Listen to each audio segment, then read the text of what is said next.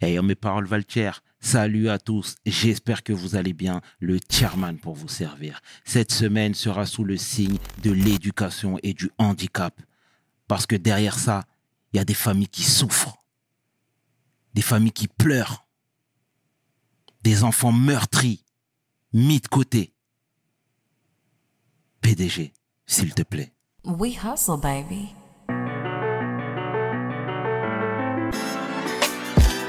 Le chairman. Hustle, baby. Le chairman. Hustle, baby. Le chairman. de retour sur WSL et aujourd'hui, je suis vraiment heureux de recevoir la femme que l'on nomme Mona. Take a seat. Salut, Mona. Salut, Comment merci tu vas? Ça va?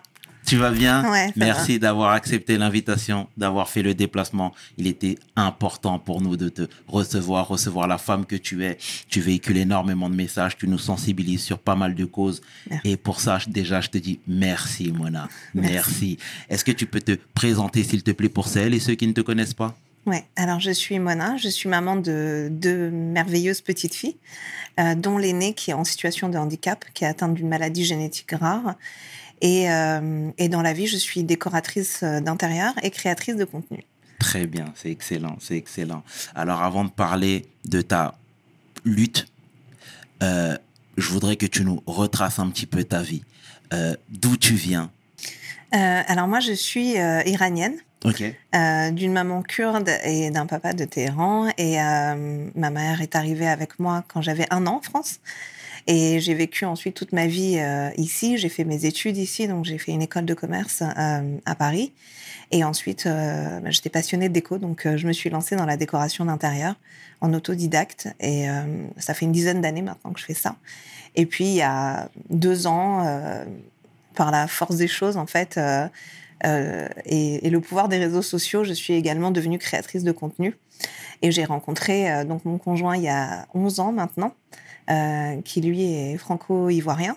Et, euh, et voilà, et on travaille ensemble euh, dans la vie. Et, et en plus, on est ensemble dans le privé. C'est magnifique, c'est magnifique. Maman, depuis combien de temps? Depuis 7 ans. 7 ans pour la première et la deuxième, elle a 2 ans. D'accord. Panthéa. Enfin, Théa, c'est ça. D'accord.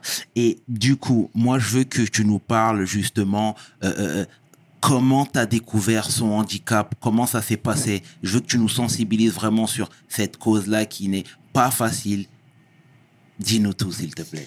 Alors, euh, je pense que le plus difficile déjà, c'est que c'était un premier enfant. Donc, c'est vrai que tomber dans la maternité avec le handicap, euh, c'est assez violent à vivre.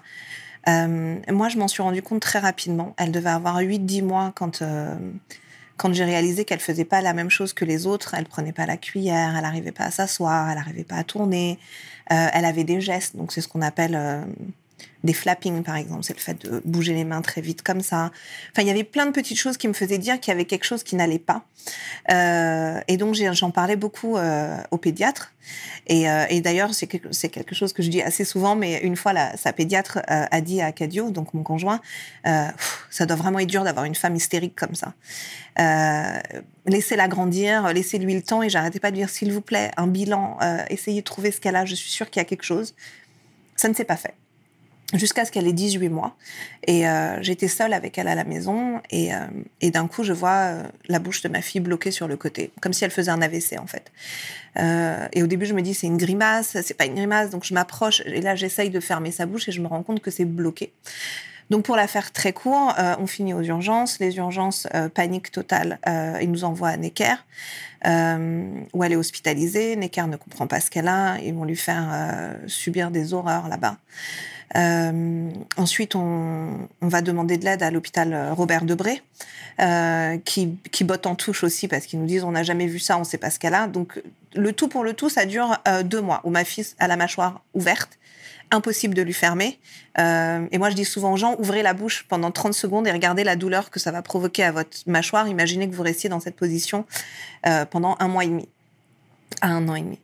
Et, euh, et finalement, on est admis à l'hôpital Trousseau. Et en fait, à Trousseau, là, on est tout de suite pris en charge par une équipe qui est très bienveillante, puisque pour la première fois de ma vie, on m'écoute. Donc quand je leur dis, elle fait pas ça comme les autres, euh, elle n'accepte pas la cuillère, je me rends compte qu'elle tremble beaucoup parce que ma fille, elle arrêtait pas de trembler. Je l'appelais Sarkozy quand elle était petite parce que elle avait toujours ces petits mouvements de tête comme ça. Et, euh, et là, ils commencent à prendre vraiment les choses au sérieux. Ils nous disent, oui, effectivement, tout ce que vous nous dites, euh, c'est quand même pas anodin, donc voilà. Mais ils ne comprendront jamais pourquoi sa mâchoire est restée bloquée. Un beau jour, elle se referme. Ils font plusieurs essais en lui donnant plusieurs médicaments pour voir si ça va marcher. Finalement, ça passe. Après beaucoup, beaucoup de, de, de combats. Euh, et c'est là où en fait tout commence. C'est-à-dire que d'un coup, on nous parle de, du CAMS, on savait pas ce que c'est. Donc c'est des centres qui prennent en charge les enfants très jeunes, avec des psychomotriciens, euh, des psychologues, euh, euh, des orthophonistes qui font des bilans. Bien évidemment, on se rend compte dès le début qu'il y a un vrai problème en France, puisque moi, quand j'appelle ce CAMS en question, on m'annonce tout de suite 6 à 9 mois de délai. Donc moi je peux pas attendre parce que pour moi on m'a déjà fait perdre un an alors que ça fait un an que je dis que ma fille a un problème. Euh, je sais qu'il faut qu'elle soit prise en charge rapidement parce que plus une prise en charge est précoce et plus on a de chance pour que l'enfant fasse des progrès. Donc là on est quand même face à une enfant euh, qui ne marche pas, qui ne s'assoit pas toute seule, qui tient à peine debout. Euh, voilà. Donc là euh, les médecins commencent à nous dire écoutez préparez-vous au fait qu'il est fort probable qu'elle ne marche jamais euh, qu'elle ait du mal à se nourrir seule un jour, qu'elle ne parle peut-être qu'elle ne parlera peut-être jamais. On ne sait pas ce qu'elle a pour le moment, mais on va chercher. Très vite, euh, on me pose un diagnostic d'autisme. Donc on me dit votre fille elle est autiste. Et moi je, je, je balaye ça d'un revers de main en leur disant c'est pas de l'autisme. Euh, peut-être qu'elle a des traits autistiques, mais il y a quelque chose derrière. Moi je veux un bilan neuro, je veux un bilan génétique, je veux qu'on continue à chercher. Qu'est-ce qui dictait ces paroles-là? C'est l'instinct maternel? L'instinct maternel et le savoir, c'est-à-dire que pas que j'ai la science infuse, mais en fait, j'arrêtais pas de me documenter. Et, euh, et elle avait des problèmes psychomoteurs, donc c'était pas juste euh, un trouble cognitif, c'était pas juste des troubles du comportement, c'était plus profond que ça. Je me disais, elle tremble, elle tremble littéralement, euh, elle a des faiblesses musculaires, elle a quand même pas mal de choses, et ça correspond pas à de l'autisme. Donc pour moi, c'était évident qu'il fallait aller chercher plus loin. Euh, et finalement, donc on, on entreprend un, un, une longue recherche génétique avec une généticienne extraordinaire qui ne lâche pas l'affaire. Quand les premiers résultats ne donnent rien, elle dit on va continuer, on va chercher, on finira par trouver. Et euh, moi, je fais tout en libéral. Ça veut dire que je prends la décision de ne pas attendre après l'État, puisque je comprends très vite que euh, malheureusement, euh, si vous n'avez pas les moyens de faire les choses dans le privé, vous êtes handicapé, puisque il faut attendre 6, 9 mois, parfois un an pour une prise en charge gratuite de l'État. Donc, je prends un kiné deux fois par semaine, on prend une psychomotricienne, on prend une éducatrice spécialisée, donc c'est des gens qui sont formés à différentes méthodes euh, pour aider les enfants qui souffrent par exemple de troubles autistiques ou euh, d'autres euh, troubles cognitifs pour les aider à se connecter à notre monde à nous, à communiquer, à, à... parce qu'en fait rien n'est inné chez elle, il faut tout lui apprendre. Même des réflexes, elle en avait pas. Si vous la poussiez par terre, elle allait se cogner, elle allait pas mettre les mains. Donc même ce genre de geste, il a fallu lui apprendre. Euh, et donc la première fois qu'on voit le kiné, je lui dis est-ce que ma fille va marcher un jour? Et il me regarde comme ça, il est un peu gêné, il me dit écoutez, on fera tout pour, mais vraiment je peux rien vous promettre. Mais on n'a pas lâché. Son papa, il était sûr de lui, il m'a dit ma fille, elle va marcher, tu verras, deux ans elle marchera. Et donc on a on a on a commencé à travailler beaucoup beaucoup beaucoup avec elle, et finalement à deux ans et demi, elle a marché. Donc c'était euh, c'était miraculeux parce que voir son enfant faire ses premiers pas après tant de luttes et de souffrances. Euh, Aujourd'hui, ma fille, elle court, elle saute, elle fait du trampoline. Alors oui, elle doit se battre continuellement contre son propre corps puisqu'elle a des faiblesses musculaires, elle a encore des tremblements. Donc ce qui est très facile pour un autre enfant est très compliqué pour elle. Mais on s'est toujours dit qu'il fallait qu'elle ait une vie comme les autres. Donc on l'a quand même emmenée au ski. Euh, Aujourd'hui, grâce à une association, elle fait de l'équitation. Euh, c'est une association qui s'appelle SH92 euh, dans le 92 et qui permet donc parce qu'en fait, quand tu as un enfant handicapé en situation de handicap, tu es exclu partout. Ça veut dire que tu peux même pas le mettre dans le centre de loisirs à côté de chez toi, euh, à moins de tomber sur une mairie hyper bienveillante. Mais la vérité, c'est que la majorité du temps, ils vont te dire Attends, moi, j'en veux pas de son boulet, donc euh, non. Euh, les activités extrascolaires, genre mettre ton fils au foot, au basket, à la danse, c'est même pas envisageable parce que c'est trop de responsabilités pour eux, c'est ingérable. Il faut du personnel qualifié, donc ils préfèrent dire non. Donc s'il n'y a pas ce genre d'associations finalement qui sont d'ailleurs dans 90% des cas des parents qui ont déjà vécu ça et qui décident de créer une asso pour venir aider d'autres parents, bah, elle n'aurait pas toutes ces activités. Mais aujourd'hui, grâce à eux, bah, elle va à la piscine, elle fait de l'équitation, elle fait de la danse. Euh, grâce à une autre association qui s'appelle Du Fun pour tous, elle a, accès euh, à un centre de loisirs. Donc eux, ils ont leur classe à eux euh, gérée par des éducateurs spécialisés dans, un, dans une école comme une autre. Donc voilà, grâce à tout ça, bah, ma fille, elle a une, elle a une vie ordinaire, voilà, comme toutes les petites filles. Et, et d'un point de vue cognitif aujourd'hui, comment ça se passe? Alors, euh, il y a beaucoup de mieux. Euh, elle ne parle toujours pas, euh, mais elle commence à signer, puisque je travaille énormément la langue des signes avec elle, son orthophoniste aussi. Elle, elle a bien une trentaine de mots maintenant, deux, trois petites phrases qu'elle arrive à, à prononcer.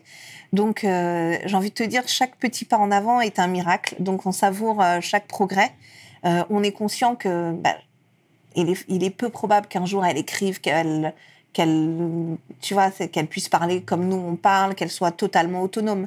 Mais notre but c'est de faire en sorte déjà qu'elle continue à être aussi heureuse parce que finalement en tant que parent tu souffres parce que toi tu as conscience de ce qui se passe mais euh, mais ta fille elle elle est heureuse en fait. Elle elle est hyper heureuse c'est une petite fille elle est solaire elle rigole tout le temps elle est tout le temps de bonne humeur.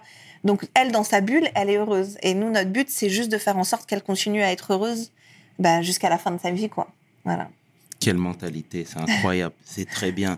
Et mais je voudrais rebondir, euh, Mona. Tout à l'heure, Mona, tu disais que l'accueil à la- à l'hôpital Necker, pardon, était vraiment exécrable.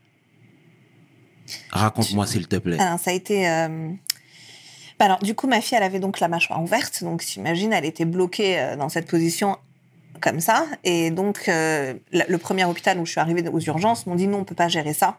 Euh, donc, ils essayent quand même ce soir-là aux urgences de lui remettre la mâchoire en place. Euh, donc, tu as quand même trois adultes sur ton enfant d'un an et demi en train d'y aller par la force. Donc, au bout d'un moment, moi, je deviens complètement hystérique. Je commence à crier. Je leur dis laissez-la. Vous êtes en train de faire n'importe quoi. La mâchoire, elle est bloquée. C'est pas en forçant que vous allez y arriver. Donc là, ils décident d'appeler Necker. Le lendemain matin, ils nous envoient une ambulance pour nous ramener à Necker. Et en fait, là, tu te retrouves face à des médecins bornés. C'est-à-dire que, tu sais, euh, ils sont persuadés qu'ils savent ce qu'ils sont en train de faire et donc ils continuent inlassablement à reproduire la même chose sur ton enfant, à savoir essayer de fermer de force cette mâchoire. Donc ils lui déboîtent pour lui remettre. Euh, ensuite, ils, lui font une anesthésie générale. Ils vont lui créer carrément un truc. Mais je te jure, on aurait dit que ma fille c'était Hannibal Lecter. Ils lui ont créé un truc de contention avec de la, des ferrailles et, euh, et des trucs pour lui garder le visage fermé. Donc une fois qu'il débloquait, il bloquait la bouche fermée et il lui bandait, enfin en gros avec des, des, des harnais, tout le visage euh, fermé. Sauf qu'au bout d'un moment, ça relâchait, donc il recommençait. Et, moi, j'arrêtais pas de leur dire, mais il y a autre chose en fait. S'il vous plaît, faites intervenir un neurologue en fait. J'ai besoin de quelqu'un qui, c'est pas juste une mâchoire. hein. Il y a un truc dans le cerveau, il y a quelque chose qui fait ça. Et bien évidemment, tu es face à des gens bah, qui te prennent de haut, qui te disent euh, euh, ah parce que vous êtes médecin vous, parce que vous savez ce que, enfin. Mais tu veux pas lâcher en tant que parent parce qu'en fait, tu as une enfant qui est en souffrance. Et surtout, on était arrivé à un stade où, euh, tu sais, on te dit toujours si ton enfant perd plus de 10% de son poids, euh, il y a urgence vitale. Donc, il faut. Ma fille, elle avait perdu 20%. Et j'arrêtais pas de leur dire elle ne se nourrit plus, elle ne boit plus, elle est déshydratée. En fait, tu vois ton enfant périr devant toi et tu es face à des médecins euh, qui sont ORL et euh, fac- facio, euh, je sais plus comment on dit, stomato, facio, enfin, en gros, qui s'occupent du, visage et voilà. Et, et toi, t'insistes parce que tu leur dis, s'il vous plaît, faites, un conseil, faites venir d'autres médecins. Je pense qu'on n'est pas dans la bonne direction.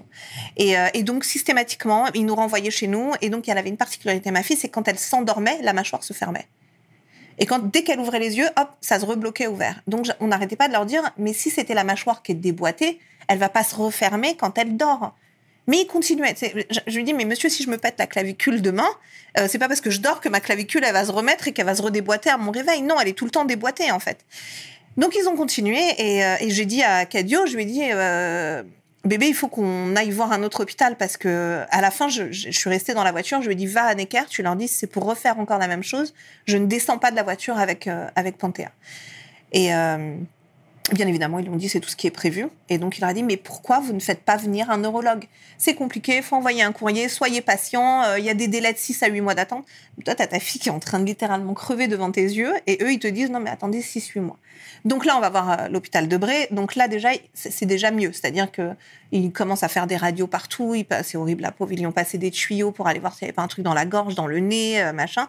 Mais ils comprennent pas. Mais ils nous disent quand même quelque chose. Ils nous disent que à son âge, la mâchoire, l'angle droit que tu as ici, n'est pas encore formé chez un enfant. Donc scientifiquement, elle ne pouvait même pas se déboîter la mâchoire. Il me dit la seule chose qu'ils sont en train, qu'ils ont fait chez Necker, c'est qu'à force de lui remettre, de lui enlever, de lui remettre et de lui enlever, ils, aggravent le problème parce qu'en gros, euh, ils sont en train de faire du chewing-gum avec ses muscles. Donc, au bout d'un moment, elle va se retrouver avec une mâchoire qui tient plus. Donc, heureusement que vous avez arrêté. Et en plus, ils nous ont dit le, le harnais de contention qu'ils lui ont mis sur le visage, elle est en pleine croissance. Donc, le fait de bloquer pendant plus d'un mois le visage d'un enfant comme ça, euh, c'est invraisemblable. Donc, du coup, bah, on, a, on, a, on a arrêté avec Necker. On n'est plus jamais. Ils ont essayé de nous appeler, on ne décrochait même plus. Et là, on est face à un vrai problème en France, c'est-à-dire que les délais sont longs. Donc, on nous a carrément dit, bah, puisqu'elle ferme la mâchoire quand elle dort, vous avez qu'à la faire dormir toute la journée. Comme ça, au moins, euh, là, tu te dis, mais c'est pas possible, en fait. Tu. On t'a sorti ça? Ouais, je te jure. Et après, ils me disent, bah, roulez en voiture, mettez-la dans le noir, comme ça, plus elle dort et plus la mâchoire sera fermée. Je dis, mais c'est pas une vie pour un enfant. Enfin, quel, quel avenir vous lui proposez? Enfin, il vous êtes médecin. Le but, c'est quand même de trouver une solution. Et finalement, euh, c'est une neuropédiatre euh, privée qu'on avait trouvée qui, euh, qui, en voyant Panthéa, a dit Mais elle a perdu beaucoup trop de poids, cet enfant. C'est très dangereux pour ses organes. Il faut qu'elle soit hospitalisée d'urgence et qu'on trouve ce qu'elle a. Donc là, pour la première fois, tu as quand même quelqu'un qui t'écoute, qui ressent ta peine et qui se rend quand même compte qu'il y a une enfant qui est en train de dépérir, en fait, que c'est pas juste un problème de mâchoire. Et donc, c'est elle qui me dit Je vais appeler l'hôpital Trousseau et ils vous rappelleront, mais croyez-moi, ils vont vous prendre en charge. Franchement, j'y croyais pas. Parce qu'on on avait déjà essayé d'appeler tellement d'hôpitaux, de faire tellement de choses que je me suis dit Ouais, bah, encore une fois, on me dit qu'on me rappellera, mais on me rappellera jamais. Le lendemain matin, l'hôpital Trousseau m'appelle. Ils m'ont dit Faites votre valise, madame, venez, on va voir ce qu'on peut faire, mais on va trouver ce qu'elle a, votre fille. Et là, en fait, tu as affaire à des gens, euh, des médecins, quoi. Tu vois, ils te font venir un professeur, ils te font venir un neuropédiatre, ils te font venir euh, une généticienne, enfin, tous les spécialistes enchaînaient dans sa chambre. Bon, alors on avait toujours le même truc. J'ai jamais vu ça de ma vie, je comprends pas ce que c'est. Mais au moins, ils ont cherché. Donc, au début, ils ont, ils ont, ils ont tenté un traitement au Valium. Ça n'a pas marché. euh, et finalement, ils lui ont donné un relaxant musculaire. Et la mâchoire s'est fermée. Mais la neuropédiatre nous disait, normalement, j'ai donné une dose placebo, donc ça devrait pas marcher, mais tant mieux si ça marche. Mais par contre, je peux pas vous expliquer pourquoi c'est arrivé. On a- n'a jamais vu ça. Et donc, c'est quand même grâce à eux que derrière, euh, bah, il y a une généticienne qui a pris le relais pour la diagnostiquer. on a commencé, elle avait un an et demi, on a eu le diagnostic à ses trois ans. Donc, à ses trois ans, ils ont trouvé. Euh, elle nous a dit voilà, on a trouvé ce qu'elle a. La maladie s'appelle STX-BP1. Euh, elle a même pas vraiment de nom euh, parce qu'en fait, elle est tellement rare euh, qu'elle a juste le nom du gène défaillant. Euh, Il y a que 400 cas dans le monde. Ni son papa ni moi sommes porteurs. Donc c'est vraiment la faute à pas de chance. Euh, mais forcément, bah, quand tu dis maladie orpheline, ça veut dire que il y a une méconnaissance totale de la maladie. Ils peuvent pas te dire, euh, ils peuvent pas te dire, est-ce que ton enfant va régresser, progresser, jusqu'où elle peut aller. C'est très compliqué. Et puis, euh, puis voilà, on en est là aujourd'hui, donc on, on fait le max pour qu'elle fasse le plus de progrès possible. D'accord. Et aujourd'hui, qu'attends-tu des institutions? Que fait Panthéa de ces journées? Bah, aujourd'hui, Panthéa ne fait pas grand-chose de ces journées parce que euh, jusqu'à l'année dernière, elle était prise en charge donc dans une classe euh, spécifique qu'on appelle UEMA. Donc c'est en gros c'est ça, c'est unité d'enseignement maternel autisme. Donc c'est des classes réservées aux enfants euh, euh, autistes. Bien que ma fille ne soit pas diagnostiquée, mais comme beaucoup de ces troubles correspondent, les méthodes qui marchent sur les enfants autistes marchent très bien sur elle aussi. Donc elle était dans une unité comme celle-ci, qui est donc une classe gérée par du médico-social, donc des éducateurs spécialisés, psychomotriciennes, psychologues, mais en inclusion dans une école ordinaire. Euh, sauf que bah, forcément c'est une maternelle, donc aujourd'hui elle a 7 ans, elle était trop âgée pour y rester, et là bah, elle a plus rien, parce qu'en fait euh, Panthéa elle devrait soit continuer en UA, donc c'est la même chose mais en primaire, euh, soit aller dans un IME. Donc les IME c'est des instituts médico-éducatifs. Aujourd'hui en France on est sur 2 à 5 ans d'attente pour une place en IME. Les UA, je t'en parle même pas parce que le gouvernement, quand il crée 100 euh, maternelles, il crée la, ils en créent 10 euh, pour la primaire. Donc, c'est-à-dire que déjà, eux-mêmes, quand ils créent les maternelles, ils savent qu'il y a tout ça d'enfants derrière qui n'auront pas de solution. Euh, je vais même pas peser mes mots, en fait, parce que, euh, parce que euh, en tant que maman très, très en colère, je pense qu'il faut dire les choses telles qu'elles sont. Moi, ma fille, elle va 12 heures par semaine à la maternelle. 3 heures le matin seulement. Je me suis battue 9 mois pour ça. 9 mois pour 3 heures le matin. C'est même pas adapté. Elle le vit pas bien parce que c'est pas une classe pour elle, parce que son AESH, malgré toute la bonne volonté du monde, elle n'est pas formée. Tu peux pas être prendre une AESH et te dire qu'elle va avoir les mêmes compétences qu'un éducateur spécialisé qui, lui, a fait 2, 3, 4 ans d'études pour s'occuper d'un enfant en situation de handicap et pour l'aider. Donc, quand ma fille, elle a une crise, elle sait pas quoi faire. Elle n'arrive pas à la faire tenir euh, assise euh, plus de 5 minutes sur une table. Donc, c'est de la garderie. Pour moi, c'est de la garderie. Et pourquoi c'est de la garderie? Parce que l'État part du principe que nos enfants sont foutus pour foutus, qu'il n'y a aucune chance qu'ils fassent des progrès, qu'il n'y a aucune chance qu'un jour ils s'insèrent dans la société. Mais ça fait bien de dire la France, elle a mis en avant le modèle de l'école inclusive. La vérité, c'est quoi? C'est juste que ça vous coûte moins cher. Parce qu'une véritable école inclusive, ça veut dire que tu fais rentrer du médico-social, donc des psychomotes, des éducateurs spécialisés dans les écoles. Tu leur consacres une vraie classe à eux et tu fais des temps en inclusion avec les autres, mais des temps adaptés. Moi, normalement, si je ne m'étais pas battue avec le rectorat pour obtenir un surmaintien maternel, ma fille aujourd'hui, elle devrait être au CP. Mais elle ne parle pas, elle n'est pas propre, elle porte encore des couches, euh, elle a beaucoup de troubles du comportement. Elle va aller faire quoi dans une classe de CP Non seulement elle va gêner ses camarades de classe, non seulement elle gêne une maîtresse qui, elle, la pauvre, elle a déjà 30 gamins à charge, ce qui est déjà bien trop, et elle va faire quoi toute la journée? Même pour elle, c'est de la violence en fait tu sais, je vais rebondir euh, euh, sur le matching entre euh, le, milieu ordinaire et les enfants en situation de handicap. Aujourd'hui, je pense qu'il y a des passerelles. Aujourd'hui, je pense que ce discours-là, on sent la maman en rogne hein, clairement, mais aujourd'hui, je pense que l'État a compris certaines choses, tu vois, en connaissance de cause. Hein, euh, je vois qu'il y a des personnes en situation de handicap qui aujourd'hui travaillent dans des milieux ordinaires. La RATP, je vais arrêter avec le name dropping, mais je pense que tu me comprends, tu Ouais. vois. Donc, après, effectivement, il y a des défaillances, mais tout ne peut pas se résoudre en un claquement de doigts. Donc, qu'est-ce que toi, par exemple, t'aurais à suggérer? Alors, je vais être encore plus hardcore dans mes trucs, puisque pour moi, en un claquement de doigts, ça peut être réglé. Ok. En fait, il n'y a pas de véritable volonté de changer les choses d'un point de vue du handicap. Euh, c'est tellement faisable que Macron, en 2017, quand il était dans le débat d'entre-deux tours euh, contre Marine Le Pen, il s'est engagé à ce qu'il y ait zéro enfant en situation de handicap sans solution. Il avait budgétisé son truc, il savait que c'était réalisable. Sauf qu'une fois au pouvoir, il s'est rien passé pendant cinq ans. Oui, il y a eu énormément d'améliorations dans le, dans le budget qui a été alloué au handicap Absolument. pour em- embaucher des AESH, mais dans le fond, tous les professionnels du monde du handicap sont unanimes là-dessus. Une AESH ne suffit pas dans le- la plupart des handicaps. Pour un handicap léger, pour un enfant qui a besoin d'un soutien, euh, je sais pas, qu'on lui ouvre son cartable, qu'on dévisse le truc, euh, un, un- des troubles cognitifs légers où il a juste besoin de quelqu'un qui l'aide à se concentrer, qui l'accompagne, oui, c'est génial une AESH. Mais pour des vrais handicaps lourds, c'est une aberration. Sauf que je te dis, ça coûte moins cher. Ça coûte beaucoup moins cher à l'État et ça fait baisser les stats. Là, par exemple, je me suis battue. Ma fille, elle va 3 heures le matin à la maternelle. Ça n'a aucun intérêt pour elle, mais elle sort des stats. Elle fait partie de ceux qui sont scolarisés. Donc, voilà. Donc, tu peux faire de super campagnes de pub. Moi, j'ai été hyper loin. La première fois, avec les vidéos, les vidéos que j'avais fait sur Instagram, euh, j'ai été voir la ministre de l'époque, Sophie Cluzel, pour lui parler. Euh, malheureusement, on était à deux mois de- des élections, donc euh, elle n'a pas eu le temps de faire grand-chose. Sophie Cluzel, c'est quelqu'un qui était hyper engagé dans le handicap, parce qu'elle-même, elle a une fille qui est trisomique 21. Toute sa vie de maman, elle s'était battue en créant des associations pour offrir des choses qui n'existaient pas à sa fille.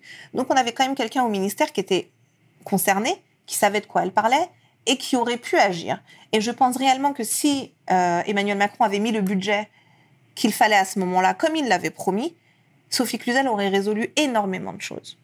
Euh, et maintenant, il a mis Madame Dariussec. Madame Dariussec, c'est quelqu'un euh, qu'on a tagué plus de 3000 fois sur les réseaux sociaux. Plus de 3000 fois. Elle a désactivé le tag, elle a désactivé les commentaires, elle a tout fait pour faire comme si elle voyait pas. Là où Sophie Cluzel, elle te recevait en tant que parent, en te disant voilà ce que je compte faire, voilà ce que j'ai fait. J'entends que c'est pas assez rapide, mais faites-moi confiance, j'essaie de faire une chose. Là, on a une ministre carrément qui ne répond plus, qui a décidé de pas nous voir. On a été manifesté. J'ai organisé une manif devant le ministère. On a fait tellement de bruit que finalement la sécurité du ministère est venue nous voir en disant on va vous accueillir à l'intérieur. Elle n'était pas là. J'ai été accueillie par deux personnes qui m'ont dit oui, on va euh, le budget du handicap c'est 5 milliards. Je lui dis très bien, qu'allez-vous faire avec ces 5 milliards? Bah, vous me dites que vous avez 5 milliards. Qu'allez-vous faire avec les 5 milliards?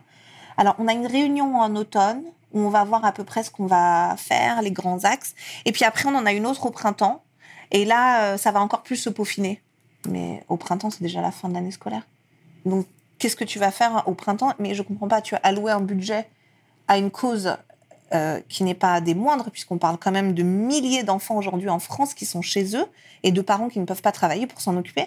Et tu me dis que toi, tu sais déjà que tu vas dépenser ça, mais tu sais pas trop comment et que tu le sauras qu'au printemps? Mais c'est pas possible en fait. Et là, tu comprends toute à quel point le handicap c'est pas important pour eux, à quel point tous ces enfants c'est rien pour eux finalement. Et j'ai fait plusieurs plateaux télé, plusieurs journalistes. Pas une seule fois, malgré toutes les invitations, quelqu'un du gouvernement s'est déplacé. Pas une seule fois, ils ont accepté de venir s'asseoir, répondre aux questions. Mais qu'est-ce qu'ils font à côté D'énormes campagnes de communication. On n'a jamais vu une telle campagne de communication que cette année sur l'inclusion des enfants handicapés. Pourquoi? Parce que pour la première fois, tous les journalistes sont sur le coup. Il n'y a pas un journal qui ne parle pas euh, de la défaillance de l'État vis-à-vis des enfants. Tu sais que c'est quand même une violation de la Constitution française. Ça veut dire que l'État viole la Constitution française jour après jour, dans le plus grand des calmes, et en te faisant croire qu'ils font le nécessaire pour ces enfants. Mais la vérité, c'est pas ça. Ils veulent même pas te donner de chiffres officiels. Tous les ans, les associations demandent dites-nous combien officiellement il y a d'enfants non scolarisés. Du coup, c'est l'UNAPI, qui est une des plus grosses assos euh, concernant le handicap, qui a mené son enquête et qui a sorti ces chiffres-là pour te dire qu'il n'y a que 27% d'enfants handicapés aujourd'hui en France qui vont à l'école plus de 12 heures. Donc, par exemple, ma fille qui va 12 heures, elle est déjà dedans. Donc, je ne sais même pas combien, parmi ces 27%, ils vont vraiment, tu vois. Mais à côté de ça, ils vont te faire croire que c'est hyper important, que en gros, c'est juste des belles paroles de campagne. Ça fait bien de dire qu'on s'occupe des handicapés, mais la réalité du terrain, c'est que nos enfants, bah, ils sont totalement exclus de la société. Et d'un point de vue organi- organisationnel avec ton, ton mari, comment ça se passe? Comment ça s'articule? C'est dramatique parce que nous, on est entrepreneurs, donc euh, on a notre société, notre boîte, on est notre propre patron. Euh, bah, si tu bosses pas, tu payes pas tes factures, Forcément. tu vois? Euh, sauf qu'aujourd'hui, qu'est-ce qu'on nous dit? On nous dit, bah, votre fille, vous la déposez à 8h30, vous venez la chercher à 11h30. Tu fais quoi? J'ai même pas le temps. Regarde, rien que le rendez-vous qu'on s'est donné, qu'est-ce que je t'ai dit? Bien Je sûr. peux que le mercredi parce qu'elle va dans l'association au centre de loisirs et qu'il faut que je la récupère à 13h30. Sinon, les autres jours, j'ai le temps de rien faire. Donc, du coup, bah, moi, j'ai déjà arrêté à mi-temps l'année dernière. Là, euh, je te jure, hier, j'ai posté sur Instagram, j'ai dit, dit, mais mon Dieu, c'est génial parce que je passe du temps avec ma fille, mais quand est-ce que je vais pouvoir travailler? Ça fait, je suis quelqu'un qui travaille tout le temps. J'adore bosser. Euh, on est entrepreneur, donc on adore se défoncer au boulot. On fait ça depuis des années. Ça fait quatre jours que j'ai pas travaillé. Je, ne peux pas travailler parce que j'ai ma fille. Et ma fille, c'est pas n'importe quel enfant, tu vois. Euh, ta fille, tu peux lui dire, euh, tiens, de la pâte à modeler, joue. Donc elle va jouer pendant une demi-heure à la pâte à modeler. Tu peux la laisser avec des poupées et une dinette, puis elle va jouer une heure avec sa dinette. Donc ça te libère un peu de temps. Moi, ma fille, c'est H24 que je dois être à côté d'elle. Sinon, elle peut se mettre en danger. Euh, elle, elle n'est pas autonome, donc elle ne peut rien faire. Elle peut même pas se servir un verre d'eau toute seule. Euh, donc il faut tout le temps que je sois collée à elle. Et puis surtout, elle s'ennuie. Donc si elle s'ennuie, elle va crier. Elle peut se taper, elle peut se mordre elle-même. Donc je suis tout le temps obligée de la stimuler. Donc que ce soit moi ou Cadio, on est obligé de se relayer en permanence euh, pour ne jamais la laisser seule. Donc en gros, ils nous ont enlevé notre vie professionnelle et surtout, on n'est pas des professionnels. Moi, je suis pas éducatrice spécialisée. Donc on s'est formé toutes ces années nous-mêmes. Euh, Cadio, aujourd'hui, je dis toujours, c'est le meilleur psychomotricien de la Terre. Il lui a appris des trucs, c'est incroyable, les progrès qu'elle fait avec lui. J'ai appris la, j'a- j'apprends la langue des signes pour l'aider. Elle a fait énormément de progrès aussi là-dessus. Mais c'est pas à nous de faire ça. Tu vois? Euh, c'est comme si on te disait, bah, tu t'es pété le genou, il faut que tu ailles en réduc, mais je vais pas te donner de kiné, donc tu vas regarder des vidéos YouTube, tu vas apprendre ce que font les kinés, et tu vas t'auto, euh, tu vois, c'est pas possible en fait. Et aujourd'hui, on est totalement abandonné. Et pourtant, je te dis, j'ai écrit à tout le monde. J'ai écrit à Brigitte Macron, euh, j'ai écrit à l'ARS, j'ai écrit à tous les députés, euh, aux sénateurs, j'ai fait une manif. Euh, on a une pétition, là, il y a déjà 35 000 signatures dessus. Euh, mais ça ne bouge pas. Euh, ils t'écoutent pas. Et de toute façon, ils se disent, les parents d'enfants en situation de handicap, on est tellement épuisés déjà par le handicap, ils disent, ils finiront par lâcher l'affaire. Ils se fatigueront. Sauf que cette fois, je, voilà, je me fatiguerai pas. Et tu as bien raison, tu as bien raison, Mona, de nous sensibiliser euh, sur cette euh, sur cette cause. Et tu sais, Mona, euh, il y a quelques années, il y a énormément de familles françaises qui partaient s'expatrier en Belgique, notamment parce que les infrastructures étaient de meilleure qualité, étaient plus développées, répondaient encore mieux aux normes européennes et occidentales. Et aujourd'hui, toi, quel est le bilan que tu pourrais faire Bah, tu sais ce qu'a fait la France. Mhm. Ils ont arrêté de financer les départs en Belgique. Ça veut dire que tu vois, il y avait une époque où au moins ils se disaient, ils avaient au moins la décence de se dire, on n'est pas capable, Mm. nos voisins font mieux, bah donc on va financer la prise en charge de ces enfants français dans des structures adaptées en Belgique, vu que nous, on ne le fait pas. Aujourd'hui, il faut en sorte de ne plus les financer. Voilà. Donc, non seulement ils- ils ne font rien, mais en plus, les seuls parents qui arrivaient à faire quelque chose, alors la seule manière dont tu peux aujourd'hui bénéficier de ces prises en charge, c'est d'aller carrément habiter en Belgique. Donc, devenir totalement résident. Parce qu'il y a beaucoup de parents qui restaient frontaliers Exact. pour faire. Mais on parle quand même d'enfants parfois qui faisaient deux heures le matin et deux heures le soir de trajet. C'est terrible. C'est- hallucinant, en fait. Euh, tu sais, quand, quand j'ai commencé ce combat, beaucoup de parents m'ont dit Mais envoie-la en internat. Mais elle a 7 ans, ma fille. Tu veux que je l'envoie dans un autre pays toute seule, entre les mains de personnes que je ne connais pas, sans la présence de ses parents, juste pour qu'elle soit prise en charge mais tu vois, ça te montre quand même à quel point, en fait, quand, quand tu as un enfant en situation de handicap, on part du principe qu'il est complètement déshumanisé. Tu vois, quel parent aujourd'hui laisserait son enfant de 5 ans, 6 ans, 7 ans? Ma fille, elle a, elle, a deux, elle a un an et demi dans sa tête. Elle a deux ans d'un point de vue moteur. Donc c'est comme si tu disais, bah, envoie ton bébé de deux ans euh, dans un autre pays, pris en charge 24 sur 24, entre les mains de personnes, tu sais pas ce, qui se passe, tu peux pas... Même l'amour maternel et paternel, tu en fais quoi Tu vois? Mais c'est tellement, les parents sont désespérés qu'ils sont prêts à tout aujourd'hui pour une prise en charge. Et tu sais, moi je vais te dire un truc, je prends toujours cet exemple-là. Quand il y a eu le confinement, on a laissé les Français deux mois avec leurs enfants à la maison. On leur a dit faites-leur faites l'école, occupez-vous de vos. Tout le monde a pété un plomb. Tout le monde était au bout du rouleau. Ah, les écoles réouvrent, merci mon Dieu, je vais pouvoir remettre. Là, on demande à des parents de s'occuper d'enfants handicapés. Donc, c'est souvent des troubles du comportement qui sont lourds, qui sont sévères, qui sont difficiles au quotidien, pendant des années enfermés chez eux, sans possibilité de vie sociale, puisque tu peux pas travailler, tu peux pas sortir. Quand tu as un enfant handicapé, tu t'appelles pas une babysitter pour sortir le soir, tu vois. Tu peux pas le donner à n'importe qui. Donc, je dis pas que les babysitters, c'est n'importe qui, mais tu vois, c'est pas la même formation, quoi. Ouais, si on a compris. Et du coup, on te laisse des années gérer ton enfant seul chez toi. Mais c'est un truc à se rendre dingue. Donc, tu te retrouves avec des familles dans des situations de précarité et même de violence psychologique qui sont mais absolument honteuses. Et moi, je dis toujours, mais bordel, on est en France. On est en 2022. Tu vois, on n'est pas dans un pays qui manque d'argent, qui manque de fonds. Mais il va falloir, et le seul moyen, c'est l'opinion publique. Et là, tu vois, je me rends compte que plus tu sensibilises les gens, même ceux qui sont pas concernés, plus tu les touches en leur parce qu'ils sont pris par ils imaginent ce qui se passerait c'était leur gosse tu vois. Et d'un coup bah ils te suivent dans ce combat. Moi aujourd'hui les trois quarts des gens qui sont en train de me suivre dans ce combat ils sont même pas concernés directement par le handicap. Mais via Panthéa ils réalisent à quel point c'est violent en fait la situation aujourd'hui en France quoi. Et est-ce que toi, tu as déjà envisagé un départ à l'étranger? Bah, euh, je t'avoue qu'on a commencé à regarder euh, un peu partout. Euh, alors, Cadio, il m'a tout de suite dit, mais viens, on va en Côte d'Ivoire, euh, au moins c'est l'occasion jamais, on part vivre là-bas. euh. mais bon, c'était un peu compliqué pour la prise en charge. On a envisagé l'Espagne, alors après on s'est dit, ouais, mais le problème c'est qu'on a déjà mis 7 ans à lui apprendre 20 mots en français. Si c'est pour la remettre dans une nouvelle langue avec... voilà. Après, on a pensé à la Belgique. Et franchement, là, on commence à se dire, on tente le tout pour le tout cette année, et si ça marche pas, bah, on finira par aller ailleurs, parce que parce qu'on va pas pouvoir attendre euh, éternellement que la France se réveille sur ce sujet-là, quoi. Mhm. Voilà. Et ce sera ma dernière question, euh, Mona. Euh, tout à l'heure, je te parlais d'un point de vue organi- organisationnel avec Kadjo, mais voilà, vous êtes également époux. Et parfois, c'est important de se retrouver en tant qu'époux. Des petites sorties ici et là. Euh, vous arrivez à trouver ce petit temps? Jamais, jamais, parce que euh, alors il y avait ma maman qui, quand elle était là, qui pouvait euh, gérer quand il y avait que Panthéa. Maintenant qu'elles sont deux, c'est difficile parce qu'il y a un bébé en plus. Elle a deux ans, mais elle est encore petite, donc c'est compliqué physiquement pour ma maman. Euh, mais non, je crois que si, on se fait euh, aller un resto par an ou tous les deux ans, tous les deux, c'est déjà énorme, quoi. j'ai j'ai pas les mots finalement. J'ai pas les mots parce Ouais, que je sais, que ton enfant, ouais, c'est- clair c'est clair c'est clair. J'ai pas forcément les mots mais assurément euh, euh, Panthéa des parents des parents en or.